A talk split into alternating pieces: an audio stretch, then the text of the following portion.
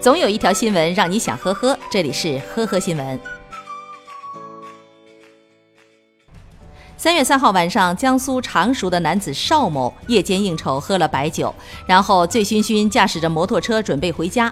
然而在回家途中，一条流浪狗一直追着邵某大叫，邵某觉得很不爽，于是停下车来跟狗理论起来。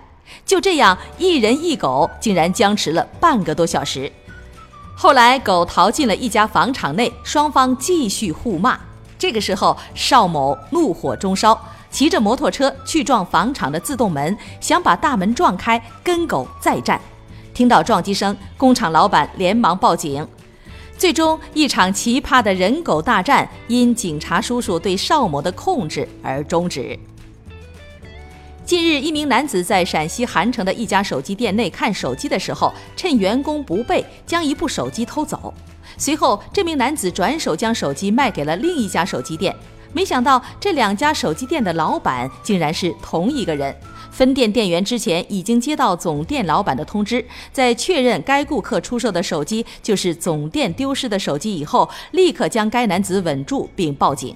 警方表示，当事人厉某有盗窃前科，因为缺钱萌生偷手机的想法，窃得手机之后急于出手变现，被警方抓获。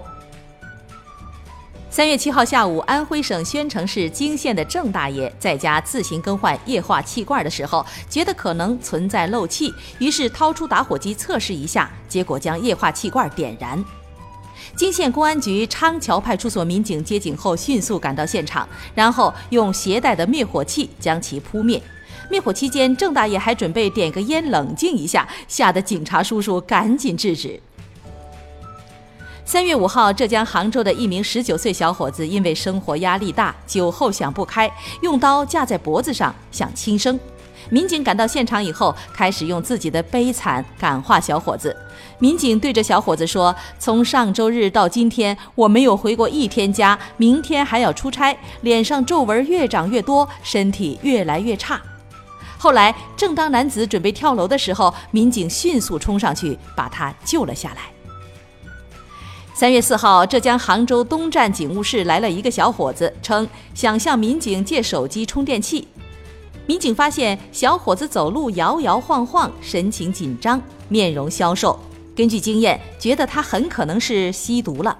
在民警的盘问下，这名小伙子承认自己吸毒的事实，因为手机没电了，所以想找民警借充电器。